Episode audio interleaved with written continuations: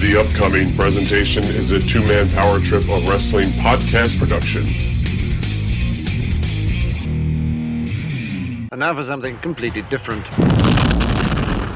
Hey, I was, I'm a Hall of Famer. I'm in three Halls of Fame. For the young fans, it, they don't give a damn. They just give a damn about themselves and what they're hearing now. And I got no problem with those rules. I know the rules going in. I'm happy to play the game that way. And when Ivan came off with that uh, knee drop from the top rope and he pinned me, I thought that something happened. I couldn't hear a thing. You could have heard the pin drop in that arena. It touched me so deeply that when I went in the dressing room, I really felt depressed. I'll tell you that. I'll tell you right to his face. If, if Hogan and I, if he wanted to get in a real street fight with me, trust me, he would lose. And he knew it. You know, that's the other thing. They give you the belt, and they're like, okay, you're in charge of it. I was like, well, what? When you mention a guy like Harley Race, that kind of legendary status, it's obvious why people would get upset. As far as I'm concerned, Roddy Piper was not a wrestler.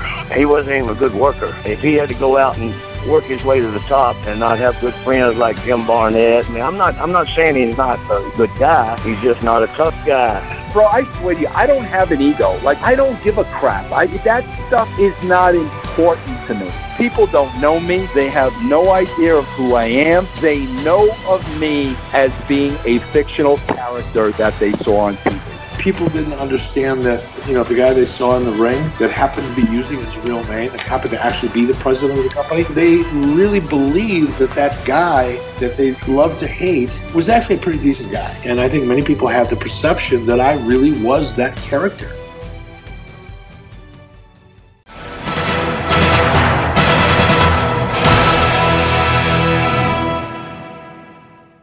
Welcome to the Two Man Power Trip of Wrestling. I'm your host, JP John Paz. With me today is a very special guest, a two time Impact Wrestling Women's Champion, a, uh, correct me if I'm pronouncing this correctly, but a AAA Reina de Reinas champion. She's, of course, the virtuosa herself, Deonna Purrazzo. Deonna, welcome to the Two Man Power Thank Trip. Thank you so much. Thanks for having me. No problem. So, what's going on in your world? What have you been up to? Not much. Uh, it's December, so the holidays are coming up, and my schedule winds down. Um, I'm a crazy Christmas lady, so um, Steve and I have just been getting the house ready and wrapping presents and, and enjoying our time off. Nice. Steve and and uh, you and obviously myself, all New Jersey natives, which is nice. yeah. Very weird. Steve's like best friend, uh, Mark, his sister, I went to college with her, so I was friends with her forever. When I, I was like, "Whoa!" It's like that's weird. What a small world. That's pretty oh, crazy. wow. Yeah. I feel like when you're from Jersey, you kind of know, and there's like no matter where in the state you're from, you're gonna know somebody who knows somebody else, and like it's it's it's weird world within its weird world. I was just saying that to somebody before. They're like, "Yeah, if you're from Jersey, it's not a small place by any means, but for some reason, it's such a small world. Like, oh, I know them. They're from New Jersey. Yeah, it's weird." Yeah, and and there's so many of us in wrestling that like um literally we grew up like 20 minutes from each other and things like that and wrestling like brought us together. So um Jersey strong. I love being from Jersey. Yeah, that's right. I know you said you don't miss the weather though. I know that. No, not at all. I'm a Floridian for the rest of my life. Is it weird though having Christmas in Florida? You know, there's no snow. It doesn't really get too cold. Isn't it weird? So this Christmas is actually going to be my first Florida Christmas. Um, I've been down here for three years now, and I've always went home um, and saw my parents are in Jersey. I have a nephew who lives up there um, with his mom, so I've I always made the trip. Um, but last year, Steve and I drove um, because his parents are also in Jersey. Um, my dad is right over the border of Jersey and New York, and it was just too much 16 hours up in the car with our dogs who don't necessarily love to be in the car. Um, and then where his parents are is like two hours from my mom, which is an hour from my dad. So it was, we spent more time traveling than we did with our families. So we just said, F it, this year it's a Florida Christmas. Um, we're in our house. Uh, that we just bought, so we're just we want to enjoy it, and then um, so I'm excited to see what a no snow or cold weather Christmas is like because I don't know. Yeah, that is. I know it's got to be different for sure because you know usually New Jersey there's always snowing or it's always freezing. I mean, it feels like Christmas if it's hot or, or you know Yeah. not that that that cold. Doesn't really feel like Christmas. Luckily, Florida does go through like its own little winter. Um, so it's not like it's 100 degrees outside during Christmas. We'll probably get in like the low 50s, which when you're used to it being 80 every day, 50 becomes cold. So Yeah. my my blood is thin now. Um, but it does get a little chilly. So uh it's not completely gone. So as you're down in, in Florida, like what's the uh, wrestling like? The wrestling scene. I know you obviously you're doing Impact, but is there a lot of tapings, a lot of stuff going on? What's the scene like down there? Yeah, I so to be honest, I don't know too much about Florida independent wrestling because um I never did it. Uh I never was like flown to a Florida show or anything like that when I was in Jersey. Um and I there's not too many local places um that I know of down here. So everyone I know kind of gets flown elsewhere. Unless of course, you know, you work in NXT and then when I was there we had house shows all over the state. Um, so I don't really know too much about Florida, but uh, yeah, Impact is back to traveling again. We were in Vegas um, in October, and then we just wrapped up our tapings um, in Vegas in November, and then we have like a little throwback special show coming up in in Louisville, uh, Kentucky. So we're not done yet, but um, we're back to traveling, and it feels great just to to get out of Nashville with no fans and kind of explore again. Yeah, that's got to be uh, you know refreshing a little bit to get out there and start doing the touring again. Because I mean that is weird doing tapings in front of nobody. Yeah. It, when we finally had fans back for Slammiversary, I was like, it's time. Like I'm I'm over the no fan thing. Um, you know, and it was good because we still got to wrestle during the pandemic. Um, but yeah, it just gets it gets really old quickly. Um, and I think that fans appreciate being able to come to shows now. We appreciate it 10 times more. So it kind of gave us that reset button that I think maybe we all needed. It's funny, like you know wrestling. Everyone thinks like, oh, wrestling is just TV, but the crowd plays such a role. It's it's crazy. It's like watching without the crowd, watching with the crowd. You know, complete 180. It's just horrible. yeah and experience. and like at, from a wrestling standpoint like wrestling in front of a crowd versus no crowd. You you- there's certain things you can't do when there's no crowd because it just it's silly to lay there for you know a, we're both down and there's a 10 count but the fans aren't chanting 10 with you or like you know uh it, spots where you go back and forth and there's no boo yay um, it just kind of makes it that much harder because in your head you're like ooh this should be happening and it should get this reaction and then you go out there and there's no reaction um so yeah i mean just to just to be able to interact on that kind of level has made all the difference i think in my world personally but i think in the world of wrestling itself if you think about it, it's like, okay, there's no crowd, or that's weird. Like, who's getting over? Who's not getting over? You know, it's impossible to set to tell. I mean, you just you just don't know. yeah and i think too like you also for for that first chunk of time when there were fans back like everyone was over because for the longest time you know in that aspect no one was over. Um and the fans were just happy to see wrestling live again and to to be able to come back and and um it had been so long. So it kind of was like a weird where they were just like happy to see everyone. So there was no bad guy or good guy at first. It was just like yay there's people It's one of those things where it's like, wow, I hope that never happens again because you know it's little, it can be boring as a fan to watch and there's no reaction, or if they're piping in sound. You know, if they're piping in like the fake noise, it's like, uh, or like the Thunderdome thing. It's like, eh, I don't know about this. Well, yeah, and and when people started to to pipe in um crowd reactions, like Impact wasn't doing that at first. So then it was kind of like, oh, but it it's kind of better because at least it gives you something. But then yeah, it's just all like processed and fake. Um, and you know, you don't really know who's gonna get a reaction. So it was interesting to come back and and uh see, especially because at Impact I had been the champion all throughout the pandemic. So there was no telling if how fans were going to take me as the knockouts champion because they hadn't seen me in that role yet. Um, Right. so it was exciting to to get that welcome, but then um, also then realize like, ooh, we, we're not supposed to like her, boo her, and how that reaction kind of transcended over time. What did you feel like being champion for that period of time? I mean, you're kind of carrying the company. I know there's no fans, but you know, it's a responsibility and pressure. It's like, okay, I've got to perform, even though there's no crowd. I mean, there's a, an audience that's watching. Yeah, it was it was difficult because again, you're not getting in, instant feedback. You know what I mean? You can go out there and, and do a promo in the ring. Um, and we kind of don't know how it's going to go until it's on social media.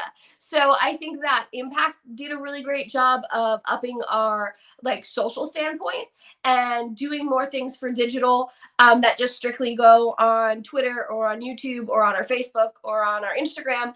Um, they they experimented with like Wrestle House, so that was kind of cool because it gave everyone an opportunity again to reset and kind of introduce who they wanted to be. Um, and for me, it was just a weird place anyway because I had just been released from WWE NXT and I didn't know if this like virtuoso character was going to work. So we really tried to like tap into that social aspect to to un- to get people to understand what I was trying to get across. Um, and hope and pray that it worked that way. And and luckily it did. Um, but yeah, again, I was just so ready to to have the fans back and to feel that energy um, because I, I was over it. I was so over it. So, how would you describe the virtuosa? How would you explain it to the fans? Um, so interestingly enough, all of the promos that Impact released uh my first like two or three weeks was stuff that I had filmed prior and pitched elsewhere. Um, but you know, by definition, the virtuosa is an individual with outstanding technical ability. Um, and and a lot of times it relates to like dance or or art. Um, so for me, the virtuosa defined my wrestling style, which is very technical. Um, but also, I wanted to incorporate um, the art to it and the drama of it uh, with my music um, for my entrance, and then also with my ring jackets. Um, so I think that the virtuosa is, you know, she's she's cocky and she knows she's the best, but she's also cultured and sophisticated and loves history, and uh, those are all things that Deonna Purrazzo really loves as a human being. So um, it wasn't as much of a, a, a, outlandish character as it's more nuanced and um, there's just like p- pieces of me that I try to exaggerate with my clothing and those kinds of choices. They always say the best characters are yourself, but you turn it up a notch and another notch, right? And you just keep turning it. Yeah, and that's I mean I'm a history major in college. That's that's what I'm learning every week now, and uh, it's just something I I've always had an interest in. So to be able to go through like different fashion trends and all these different time periods. And um, you know i really resonate with the fashion of the renaissance and things like that um, that I, i've been able to name moves after. And um, again make jackets of has really been fun for me uh, like on a personal level. So to, to live that through her who, who the virtuosa is um, really is so close to my heart. And impact has just been amazing letting me go out there and try things and see if they work I feel like throughout the history of wrestling, like whether it's Gorgeous George or Ric Flair, those guys that invest so much in the gear, it really shines through to the you know the consumer, the the fan, because they're always like, "Wow, who is this person?" So like when you're doing that with your gear, I feel like that like you're investing in yourself, but it's also raising your games. Like, wow, she looks like a main eventer. She looks like a star, right? Is that a part of it? Absolutely. Um, Pay per view gear has become a big thing for me, and like constantly um, on social media, like I see people react to it of like, "Oh, what's she gonna be wearing for Hard to Kill? What's she gonna wear for Bound for Glory?" And I really think that we can make gear statement pieces. So um, especially because I'm not a Hulk Hogan type character. I'm not, I don't talk like this, brother, and do all these crazy, um, you know, I don't have all these crazy characteristics. The little things that I can do over the top and well, like my hat that I wore at Bound for Glory, or, um, you know, my jacket from Slammiversary 2022, uh, uh 2020. Um, you know, all those things become super important when you're trying to get little characteristics across. Um, and I think that when I didn't have gear like this, I, I, definitely maybe didn't portray myself as a star. But now when I walk out there in a royal cloak and a giant hat, it's like you can't not help but look at me or wonder where I got that from or what the inspiration was. So yeah, I 100% agree that gear means everything sometimes like a wrestler, let's just say they're wearing black or something like, okay, that's wrestler B or whatever. They're going to lose. Wrestler A over here looks colorful. They have gear. Like it just, even when you're just watching as a fan perspective, it's like they look like somebody. Like I don't know who they are, but that's somebody. So that's why it, it's so important to do the gear. Even though you're going to invest more money, it's investing in, in the right way. Oh, absolutely. Like I, I honestly couldn't, I spend thousands and thousands of dollars on gear every year. And um, it's the most important part of who I am. Uh, and, you know, I just, I, am going through a bit of a character change, uh, identity. um, shift at Impact. So, you know, with the black jeans and the t shirt, um, really because my actual gear that I was having made wasn't ready.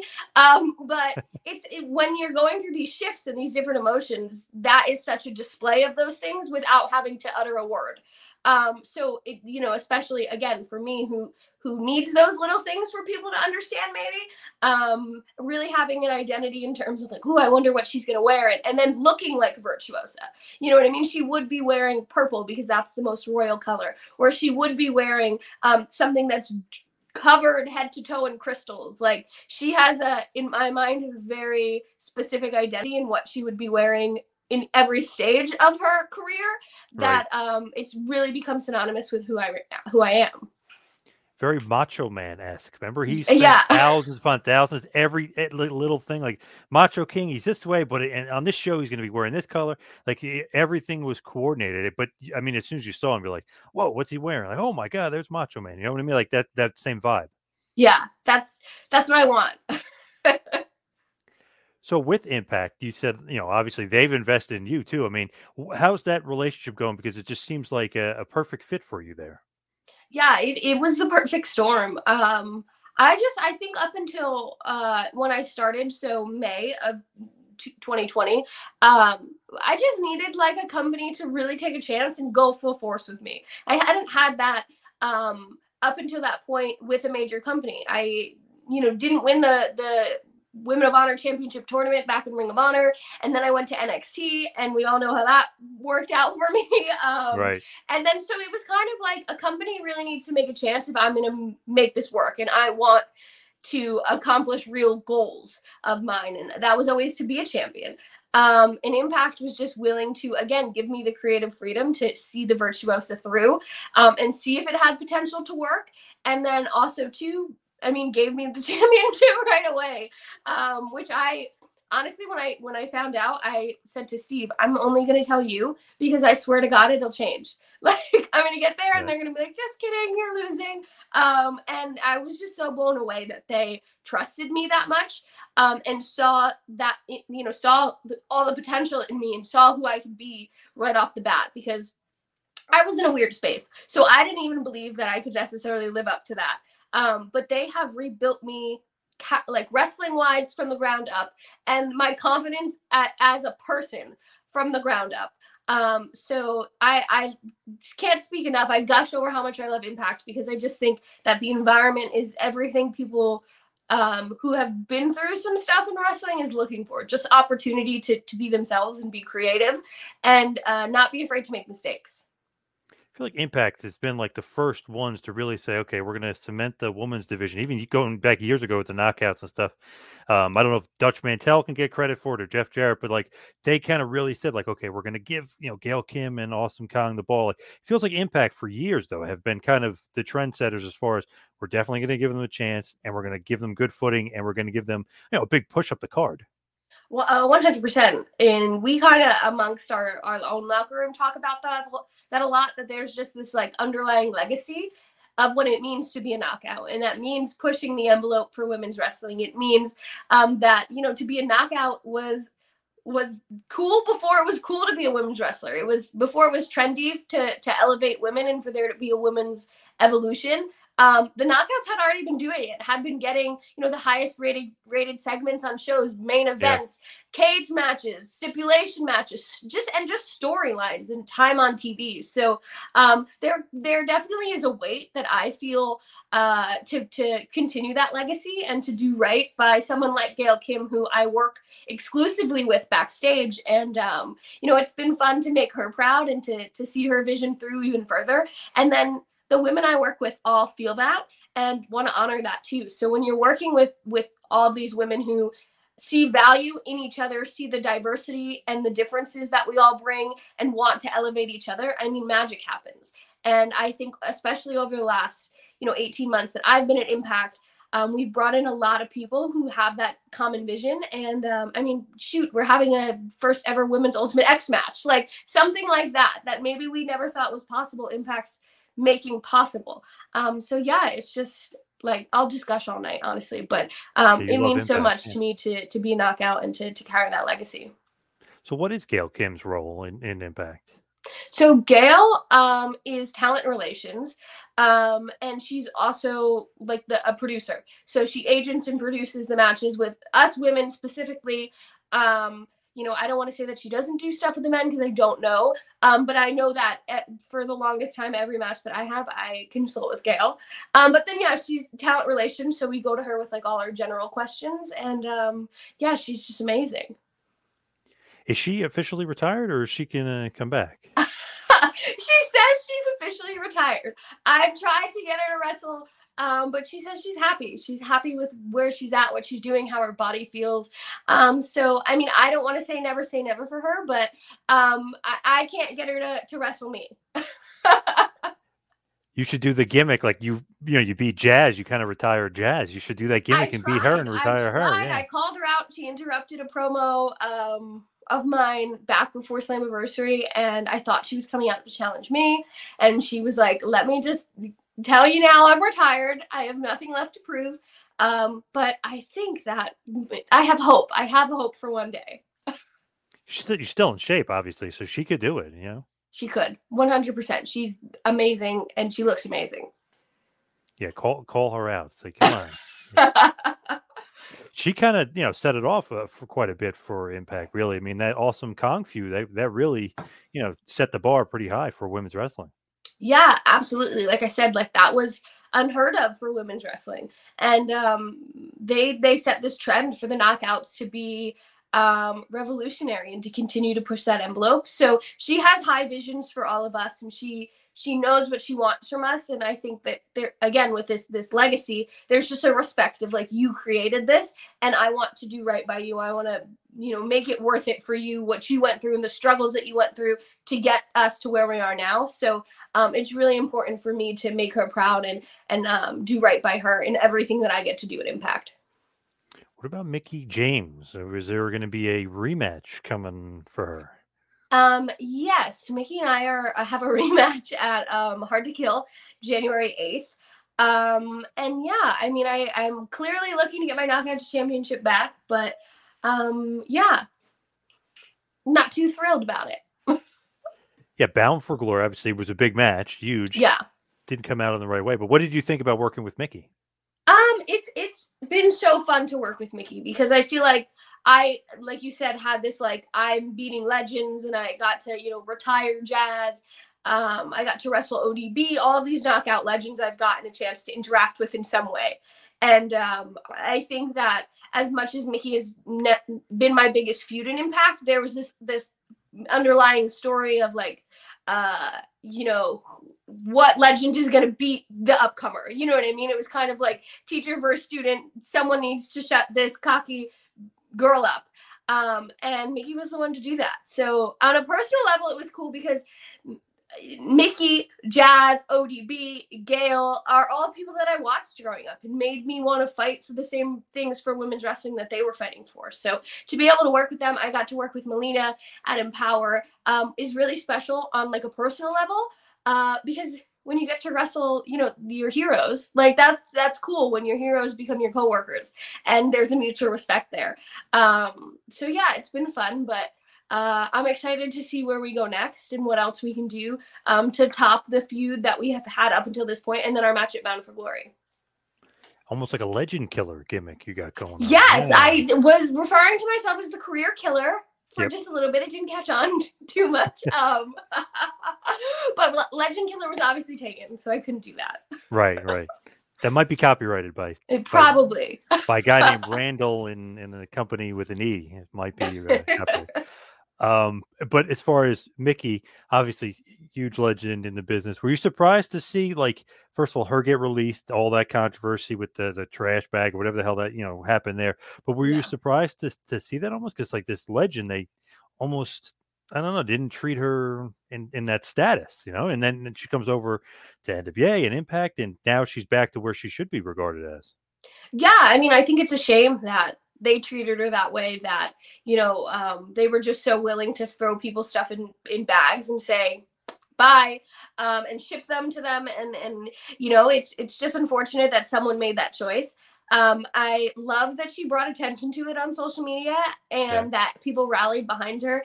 And I know that all of those people got, you know, phone calls and things from um, higher ups in WWE apologizing, and that you know people were reprimanded for those choices as they should have been.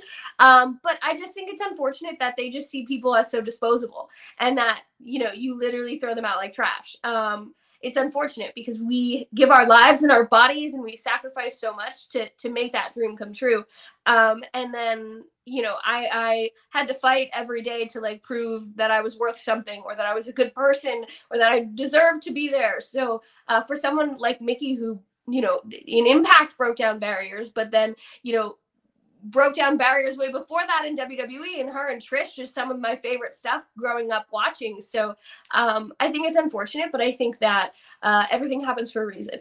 And to see how she came into Impact, it, she was welcomed with open arms back, and the fans have really embraced.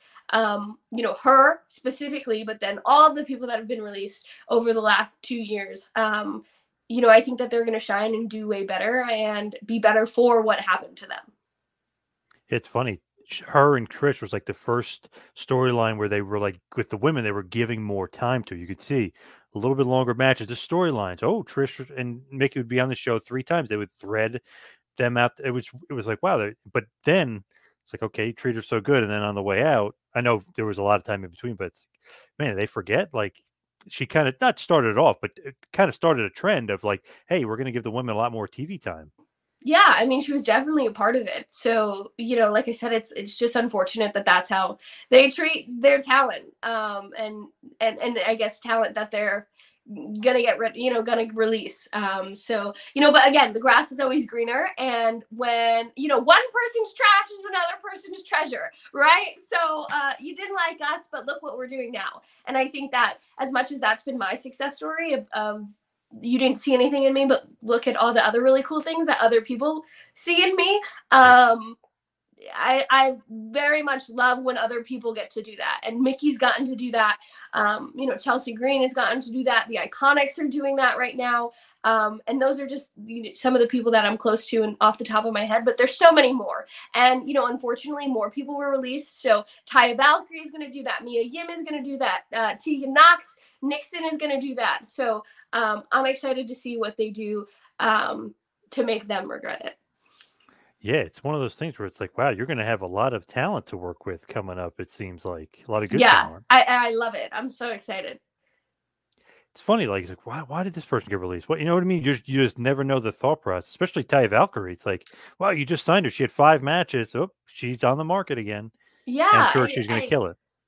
It's in, it's insane, and it's like you know, um, I, I just feel bad because it puts everyone in this uncomfortable position. And then, you know, in terms of wrestling and where else to go, it's kind of like a buyer's market. So, you know, hopefully everyone can get jobs and everyone can bounce back. But the reality that full rosters might have opportunities for everyone might not necessarily be there because this has happened so much. And um, you know, when I was released, and there was I think 18 of us or however many, um, you know, back in in 2020, it was kind of like, well, this should have been happening on the regular. You know, not that I want people to be fired, but it, I don't think it necessarily would have been as shocking had they not hoarded talent to begin with. Right. Um, yeah. You know, yeah. so it's kind of like, uh, you know, in years prior, before I was even there, regular firings were regular and that's you know kind of there were seasons to it after mania people got released and yep. and um, it's just unfortunate that it's been so massive um, and such a blow to the entire wrestling community. Um, but again, p- there's places like Impact, there's places like AEW, there's places like MLW, um, NWA, and and the indies are thriving. That people are going to bounce back and going to be even better than they were prior when they were doing that and hoarding talent, did, did you think at that point that they were hoarding talent or like what was your thought process with that? Oh, 100%. Um, for me, it was kind of like you just saw so many people coming into NXT and I was signed with, you know, Keith Lee and Io Shirai and um, you know, there was a ton of people in my class and then uh there just came a point of like, okay, but people also aren't being called up so, you know, people are staying in NXT for three years, four years, five years. And at no point are new spots opening up for the amount of talent that's ready to come in and fill those positions. So there was someone like me who and I think people thought I deserved to, to be the champion or whatever. And I, I never thought that. I just thought I deserved to be doing something um, in some capacity and not losing in two minutes to every other person every other week. Um, right. You know, but there was just no other spot because because of storylines, because people were staying in NXT because they were hiring new people that they saw an immediate spot for. Um, so yeah, I I I thought that the whole time I was there because then people also weren't being released. And then also too, I vocalized that, so that was a problem. Not good, yeah. um, yeah. So I mean, I think that that was just with the competition and the way wrestling was going, that was like the the compulsion was to just like higher, higher, higher. But then, you know, they kind of in a way screwed themselves. Yeah, now that I guess they're man, I think they fired almost hundred people uh, in the last year. Jeez. Nuts. And two hundred office workers. Insane. It's insane. And I, I just have no idea why. Um, you know, like you hired all of them, so you see value in them. And and you know, I I guess I'm gonna go back to people are gonna be treated way better elsewhere. They're gonna do more elsewhere they're going to feel fulfilled more elsewhere and i say that from personal experience that that's what i went through although i was not happy in nxt it's still upsetting to be released and um, as much as i was like relieved and happy it's also like oh crap what are my options because you have a job and you're getting paid one day and then the next you don't um, and that's a scary reality so um, you know, all I can say to those people is like to stay positive and, um, you know, you have some time to figure out what your next moves are, but know that whatever those steps are, whether it's wrestling or not wrestling, um, you're going to thrive.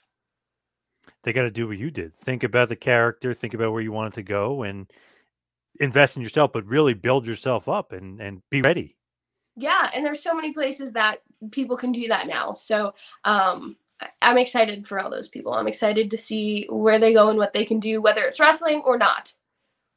How did you get into NXT? I know you were doing some like enhancement matches and stuff, right? You were working extras, quote unquote.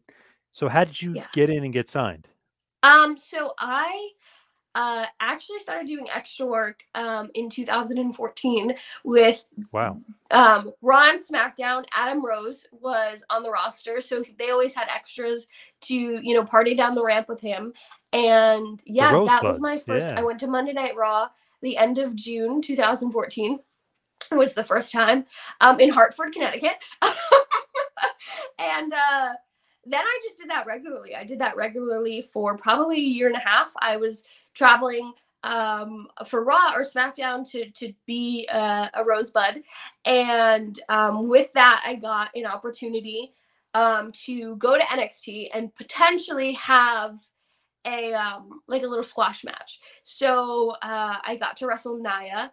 Um, I think yeah, I think the first one was against Nia, and you know just make those connections. Triple H was in the ring telling us what he wanted. Sara Amato was in the ring you know, telling us what they wanted for the match. So when you get to kind of work a little bit one on one with those people and you're an extra, um, you know what I I wanted to make her look great. Um, so I left a good impression and then I was asked back for probably another year or two um to continuously be in that role. Um, at the same time, I was also doing a lot of stuff with with Ring of Honor, um, you know, helping push to build a women's division there um, and you know, I was lucky enough to to go to Japan to be doing a ton of indie work. Um, so it all just kind of mashed together that I was like growing my name and my brand. Um, and then the Mae Young Classic happened, the first one, and I was supposed to be in that. Um, and then last minute they pulled me and said I was going to be an alternate. Um, and uh, I was kind of, I was really pissed. I was really pissed. Um, yeah, because it was just like yeah. at this point I had, you know, um, wrestled Nia twice. I had wrestled Asuka twice. I had, um, you know, been to Raw and SmackDown, had a ton of tryout matches at SmackDown. I had also had uh, official NXT tryout in February of 2016 that, you know, I killed um, and was told, like, you killed it, but just not right now. Um, and then I felt like if I was going to be rewarded, I would at least have a first round match and lose. Um, and I couldn't even get that. So I kind of took that as like, mm, don't really need to be doing stuff with them right now because clearly I'm not being valued. And, uh, you know, I had a long conversation with Hunter, and he was like, I don't owe you an apology, but I feel like I do because you can look around, know you fit in and you belong here, but it's demographic and it's logistics, and there's things that are out of our control that we need to do for this show, um, which I I appreciated tremendously. He spoke about me on like ESPN or something, but it all boiled down to of like, but what I'm doing is not working. So let me take some time. And uh, the next time they asked me to be an extra, I said no. Um, I signed a contract with Ring of Honor and then like four months later, they were like, "No, we want to hire you," and I was like, "Wait, what? Why now?" Um, but because somebody else you wanted know, you. yeah. right before I had just been announced to to compete at All In. Um, I was yeah signed to Ring of Honor. Um, and I had an option to to get out of my Ring of Honor contract if I wanted to anyway. So there was potential for me to leave um, and not be like tampering or anything like that. Um, but yeah, so I mean, I agreed to go, and I cut a Japan trip, uh, a Japan trip short. I canceled off all in, um, and then I started at the PC in um, July of 2018. Any regrets there doing that? One hundred percent. I I say one hundred percent because um, I would have been wrestling, you know, with with two or three of my best friends at All um, and I I hate that Chelsea and Britt have that moment that I could have been a part of, and those are my two best friends, and I didn't get to do it. I I, I regret that so much. That moment that they share, um, that I could have shared with them. Uh, and and th- what came after, we didn't know AEW was going to be a thing. So um, I definitely think that I would have been in a different position then had I not signed to NXT and did all in and, and who knows what where I could be right now. But um I think on the flip side to that, I don't regret it because I had worked so hard for four years to get the yes from NXT to for them to say we want you. That if I had said no, I think I would have questioned whether they would have ever wanted me or what would have happened if I didn't say no. If I didn't say if I didn't say no and I said yes, you know what I mean? So Yep. it's kind of like it's it's a double-edged sword because I regret it knowing how NXT worked out for me. But I don't regret at least giving NXT a try.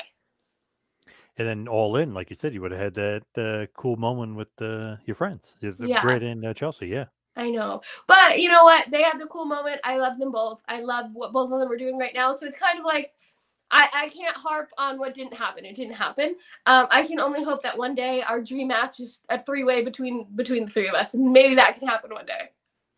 But if that happened, then Impact wouldn't have happened, and you know what I mean. Everything would have changed.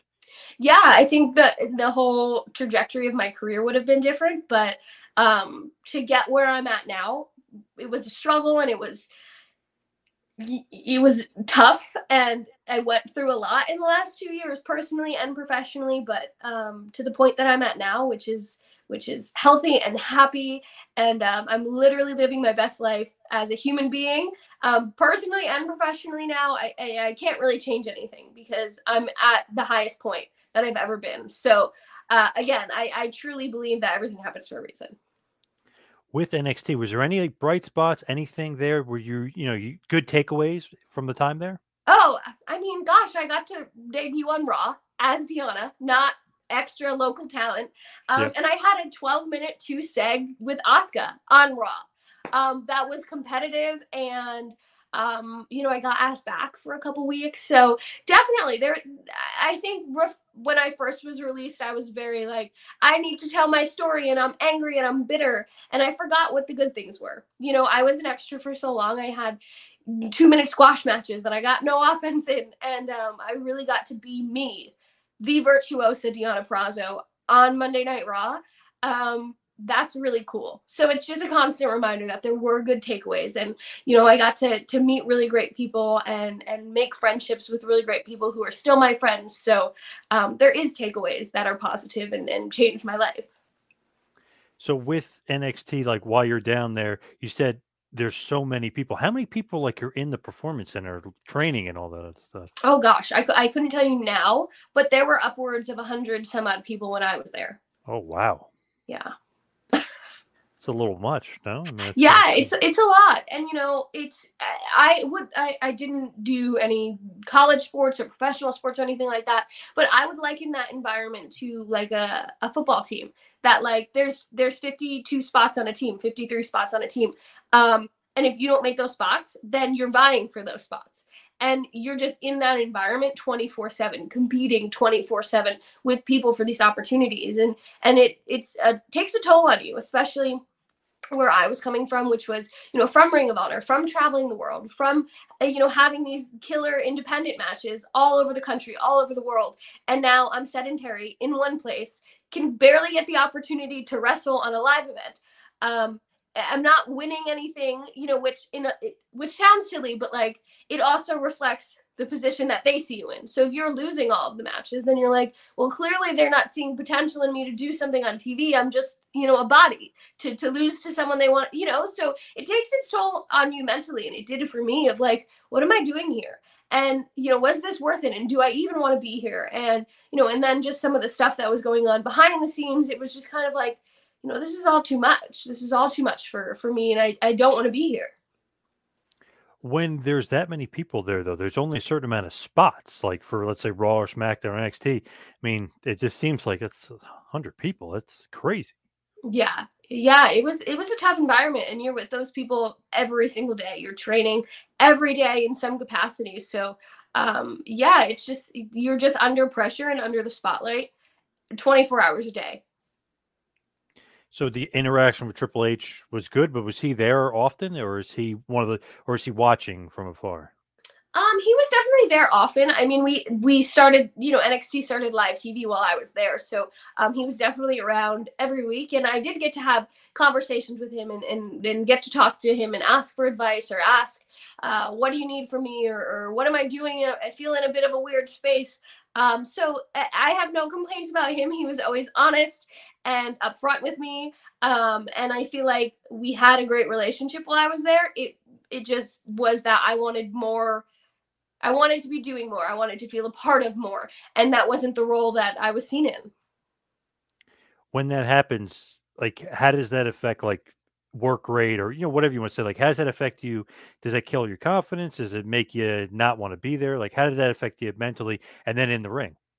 Yeah I, I think in the ring is like kind of my safe space and it's kind of mm. like i can control everything here um, and I'm, I'm a bit of a control freak so in terms of ring work i just think i became more focused and more uh, aggressive and like i don't i don't give a fuck Ooh, I, I don't know if I can curse. of course, yeah, yeah. yeah, I don't give a, I don't care because in this space, I know that I'm good at this.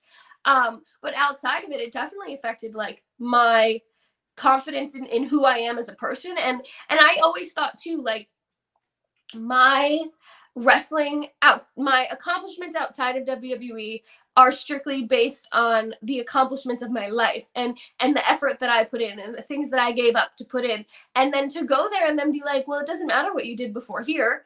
You know you start over when you're here. Was like wait a minute, those are the things I'm most proud of for me and the things that I worked, you know, since I was a nine year old girl to be able to wrestle in a Korakuen Hall or to be given the opportunity to to um, even fly to, to Japan to wrestle. Like when you strip that away from someone, it's like, holy crap, like these are my real life accomplishments. It's not me fitting a demographic or me fitting a role. It's now saying, oh, well, Deonna Purrazzo as a person doesn't matter, is how I felt. Um, and it really affected me. And then in terms of like, okay, well, now I'm here six months and I'm not moving up, or here now I'm eight months and I'm not moving up, but this person comes in is moving up. Like, I had numerous conversations of like, what more do you need from me? And then eventually I, I said, I don't really care what you need from me. Like I'm over this. I, I don't care anymore because it's clear you've made your mind up about who I am. And um, I don't agree that I'm that type of person, whether it's personally or what I do in the ring. So I'm just gonna I'm gonna fight you on everything. And I fought on everything. How do they feel about that? They probably not not happy with that. I mean, I was definitely labeled as a problem. I was definitely labeled as someone who has a loud mouth. But I wanted for a long time I wanted to check every box. I wanted to say and I think I went in with that mindset of like if this doesn't work out I'll be okay because I've already conquered what I would go back to. um, in terms of independent wrestling. So uh, I think that when I went in, it was kind of like, if this works out, great. And if it doesn't, okay. But when I got to that point of like, this isn't working out, I went and I had vignettes made and I pitched all these ideas. And, you know, me and Chelsea pitched um, being a tag team. Me and Chelsea and Rachel Ellering pitched being kind of like a, a female undisputed era shield type thing. Um, I pitched a ton of different ideas. I pitched, um, they had me lose a couple times on TV. I pitched losing and making that a thing until I snap.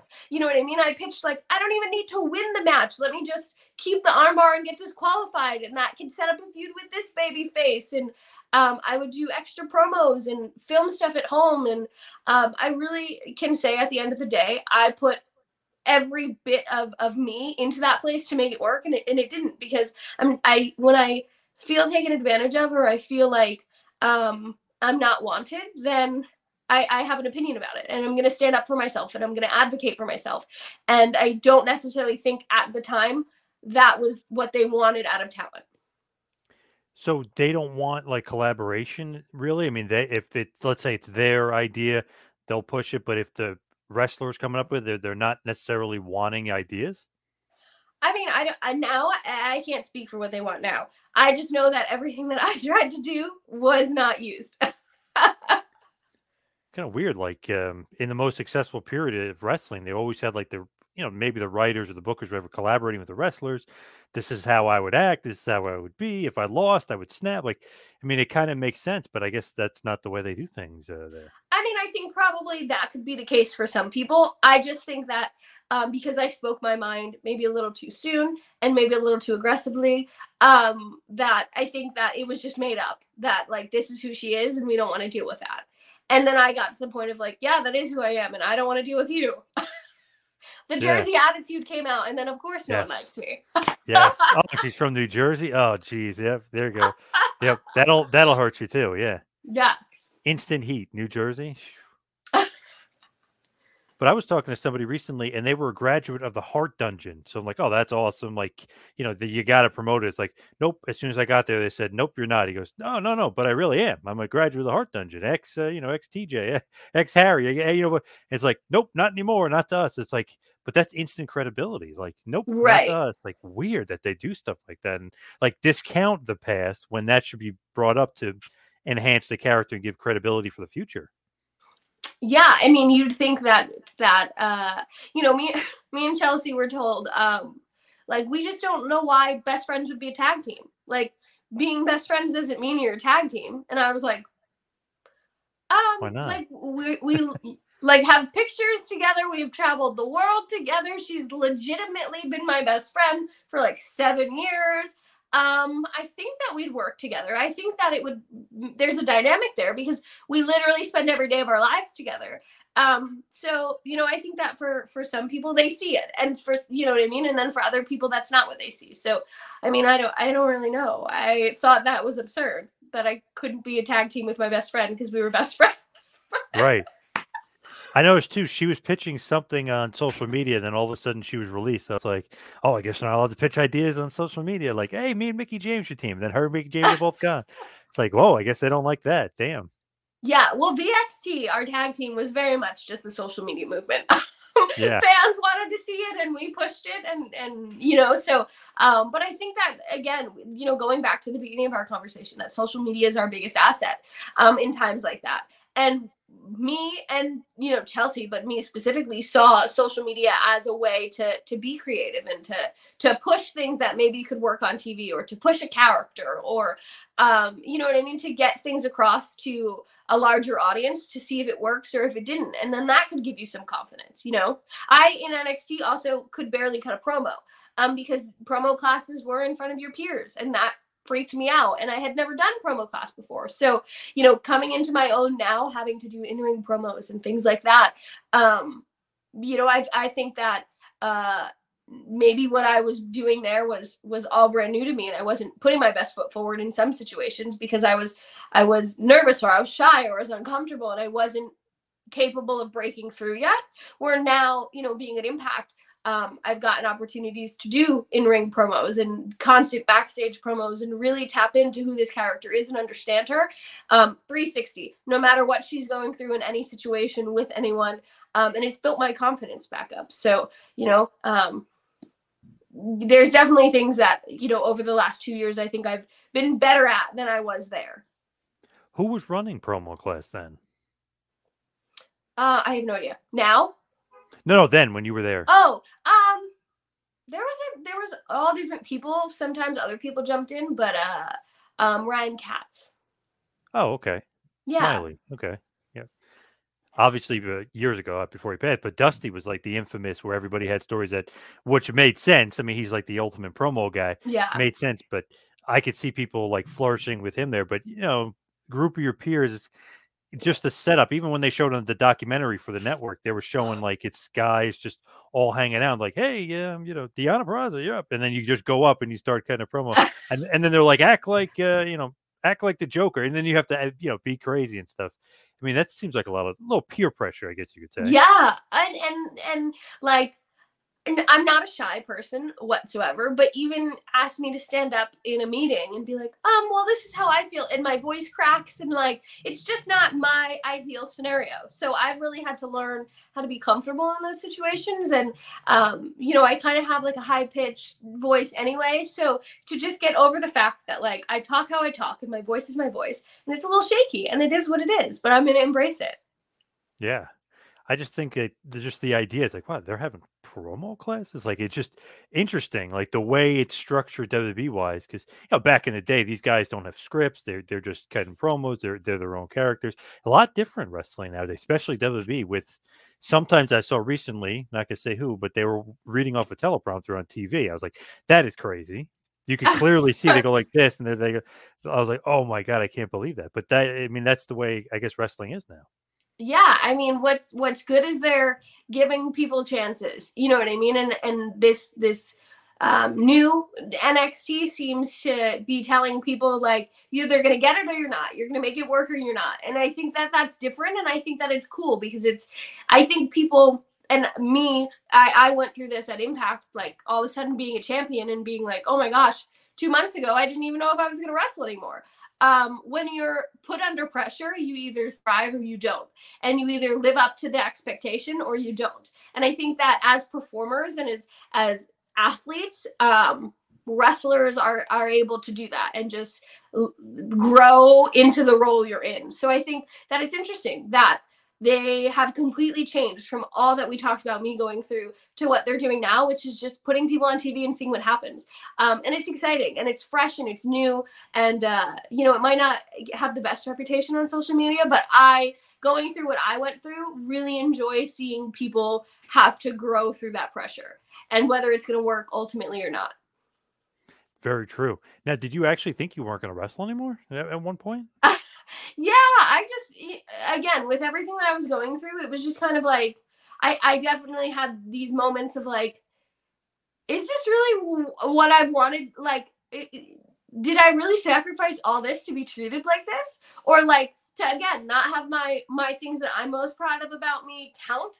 Or like you know just question whether i loved it or any or not anymore. And i think that it also came with like i didn't necessarily love the person I was at that point. So it was kind of like, if I don't love me, how can I love anything? Um, and that's why I say like Impact not only restored my confidence in wrestling, but as Deonna, the human being, um, because I've just been able to become healthier all around and, and believe in myself and have confidence and then fall back in love with wrestling. Um, since I was nine, all I ever wanted to do was be a wrestler. And I just, yeah, and NXT went through this thing of like, I don't even think that I love this anymore because is, is all the bullshit worth it right now? And you know, it was. It absolutely was. And I think that um to really thrive, maybe we'll all go through moments like that. But yeah, when I was released, I I was like, maybe I don't want to wrestle for a long time anymore. Wow, they almost killed your passion for the business. Lifelong fan, and you know, wrestled for years, and they killed your passion for the business. Yeah, yeah, and and that's why I think I I love Impact that much more because um, it gave me my my love for this back. It gave me my love for me back, and uh, you know, obviously work that I had to do on my own and outside of wrestling. But um, I've now found, you know, I'm in school again. I have found passions outside of this that really counterbalance the the stress of being a wrestler. That maybe had I had in NXT, I wouldn't have dug so deep into a hole. You know what I mean? So with just in general, like let's say AEW, seems like the forbidden door, whatever Tony likes to call it, it's open. Obviously, NWA and, and Impact have, have, a good relationship because you said you did EmPowerrr against Melina. Yeah. Like AEW place you'd want to work if the, the, the doors are open. Yeah, absolutely. I um have been one of the main people to to constantly push for like, hey, women should be a part of this. Um, yeah. What about Britt? Obviously, AEW yeah. has a tremendous uh, amount of of women's talent that I'd love to work with. Like I've said, Britt is obviously one of my best friends. Um, but I, yeah, I was really disappointed that women didn't get to do too much um, through the Forbidden Door. But uh, on the same time, at the same time, like I did get to do EmPowerrr, which was uh, AAW was a part of that, NWA was a part of that. Um, AAA was a part of that. I got to go to AAA and win the Reina de Reinas championship. I got to wrestle Thunder Rosa at Slammiversary. So it's also kind of like maybe the women's side doesn't get enough credit for the work that we actually did get to do because we didn't necessarily get these dream matches that fans want to do. But um, I think there's definitely more that could be done in the future. And, um, you know, I don't know what my future holds moving forward. It's pretty good though of Impact to be so open. Like, okay, NWA good, AEW's good. Oh, AAA, Conan, Mexico. Like, I mean, that's great too. Yeah, I've had the best year of my my career. Um, being able to go to all these different companies and work with all these different people. Um, and you know i never wrestled in mexico prior so that really checked off a bucket list thing for me. Um, but yeah i think impact is kind of like competition is good and what's what's good for us is good for business. So to be able to to work um, you know, and have Kenny as the Impact World Champion and have that crossover gets more eyes on our product um, you know, people that maybe weren't necessarily Impact fans are now. Um, and you know, especially the crossover with Kenny and and the World Championship, um, record numbers were set for Impact on our social platforms. So um, it's really interesting to see what the benefits were, and um, you know, it was it's interesting to see how Impact has kind of evolved through all of those things. And at first, it was just like people coming into us, and now they're sending people elsewhere, um, working a ton with the New Japan. So um, yeah, it's it's an exciting time. I think this Forbidden Door is what's made wrestling cool right now. It seems like obviously WB is like more guarded, but everybody else seems like wide open. I mean, it's great. Yeah, I, I, and like I said, I think that what's what's good for one is good for all. And when you just kind of have these these um, open relationships and you can kind of pick and choose and float in and out, it keeps it exciting and fresh and uh, that's what's been great for Impact is is you know um, Jonah debuted at our recent um, Impact Plus Turning Point pay per view, um, and we just kind of have seen him demolish people. Mickie just eh, uh, wrestled Kiera Hogan for the Knockouts Championship on the NWA Hard Times 2 pay per view. So um, you can kind of see a little bit of everyone everywhere. And I think, again, that's what makes it exciting is like, who's going to be here this time? And, you know, what are they going to do? And, and how's this going to play out next week? Um, it's like reinvigorated the whole business. Yeah, very, very cool. As we hit the wind down, head towards the finish. I like to call it like the YouTube playlist. Like somebody just goes in, types in Deonna Purrazzo, Deonna Purrazzo Okay. vert like Deonna Purrazzo versus. Give us some of the favorite matches or favorite opponent that somebody should go on YouTube and you know type in those matches. Um, okay, me and Jordynne Grace from Slammiversary 2020. Um, I actually had a three-way with Jordynne and Kiera Hogan. That was the main event of an impact. Um, that was one of my favorite matches. Um, gosh, I had a I have a no disqualification match with Karen Q at Ring of Honor. Um, that I absolutely love. Um, Another New Jersey girl, right? Yeah, or no, she's from she's from Queens. Ah, no. I say yes because I'm like it's right there, but no. Yeah. Um, um, yeah, th- those are my top that I can think of. I have like a, a, a Ring of Honor, Women of Honor tournament match against Mayu Iwatani. Um, that is a really great match. Um, yeah. me and Melina at EmPowerrr is probably one of my favorites. I wrestled Sue. I wrestled Su Yung as Susan on Impact not too long ago, and I think that's probably one of my favorite matches ever at Impact. Who's a uh, like a young up and comer? Since you're kind of like the, the lead dog, who's a young up and comer you could see making waves? Um, there's a few. Um, off the top of my head, Kenzie Paige. Um, I think she's absolutely phenomenal. She's the sweetest person I've probably ever met. Um, and she does a lot of stuff with with NWA right now, but I'd really love to see her um, get some more opportunities at Impact. Um, Megan Bayne trains with my trainer Damian in Jersey. Um, I've wrestled her quite a few times. I think she's phenomenal. I think she um, brings something new to to women's wrestling, and she's just like this powerhouse. But she could also kind of do a little bit of everything. Um, she's got this cool character. Um, so yeah, those are those are the two. I think off the top of my head. I'm probably forgetting other people that in 20 minutes I'm going to be like, oh, I should have said that person. true, very true. Damian Adams, of course, uh, great New Jersey native. uh, yes. Well, One of my best uh, friends.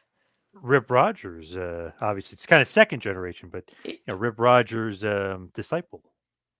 Yeah, and so Damian trained with Rip, and then obviously I trained with Damian. So I I love that even though I don't train with Damian, you know, necessarily every every day, every month, you know, every couple months anymore. Um, he's he's honestly become one of my best friends. I talked to him on the phone for like 30 minutes yesterday, um, just to BS about wrestling and and when I need to fly up to Jersey to train or prepare, he's always welcoming me with open arms. And um, Rip is someone that I don't talk to nearly as much as I used to, but um, the fact that little nine year old Deonna had this plan that she was going to um, train to be a wrestler at OVW with Rip Rogers. And I was also going to go to the University of Kentucky and be on their co ed cheerleading team. Um, and I was going to go to college at the University of Kentucky for exercise science. So the fact that that dream is that's just impossible for anyone, but um, that I got to to train with Rip at OVW, and um, he's become such a mentor and friend of mine. Um, is really really cool for for this adult Deonna. Yeah, that's awesome. Rip, one of the best, one of the best trainers of all time. No Yeah. doubt about it. So, what's next for you? What do you got planned next? Um, we have um that Impact throwback show. I don't throwback throwdown. I think it's called um in Louisville. Um, actually at I think it's at the OVW Arena. Funny enough. Ooh. um, coming up next weekend. Um, and we all kind of are gonna have these cool, crazy throwback characters. So I'm really excited for my outfit to come in, um, and for everyone to see what my character is. Um, and then we're pretty much done for the year. Um, Chelsea and Matt are getting married at the on New Year's, so we have that coming up. Of course, Christmas is around the corner, so um, yeah, it's all it's kind of all focused ahead towards Hard to Kill the beginning of the year. Very cool. Please give us all the plugs, all your social media, where everybody can find you. Everyone can find me at Deonna Purrazzo on Twitter and Instagram. I always say the verified ones because that is really me.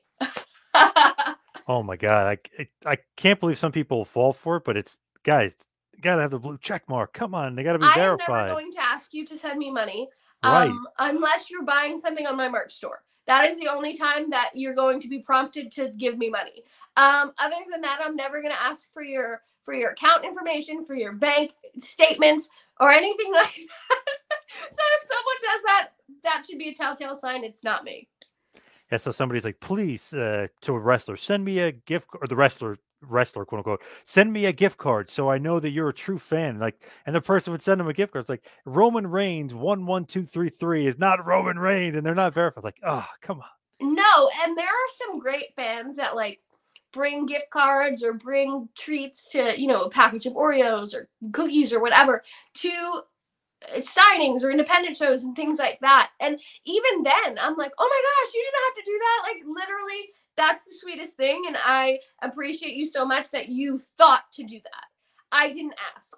Um, and I would never ever ask. I feel like, oh my god, oh, thank you. I guess. Right, like, right. Um, Yeah. I'm just not a good. I'm not a good gift receiver. I'm a very good gift giver. So, um, the fact that people do that is is mind blowing and so sweet to me. because I'd never ask. Very good stuff, though, Deonna. Thank you so much for all the time. Appreciate it. Fellow New Jersey native. Thank you. Hell yeah. Thank you. This has been a John Paz Power Trip production in conjunction with the Two Man Power Trip of Wrestling. You could follow us on Instagram and Twitter at Two Man Power Trip. You could check us out on Facebook. You could subscribe on YouTube. You can go to patreon.com slash TMPT Empire to become a patron and also check out the website tmptempire.com and buy a shirt at prowrestlingtees.com. Two Man Power Trip, where the power lies brother.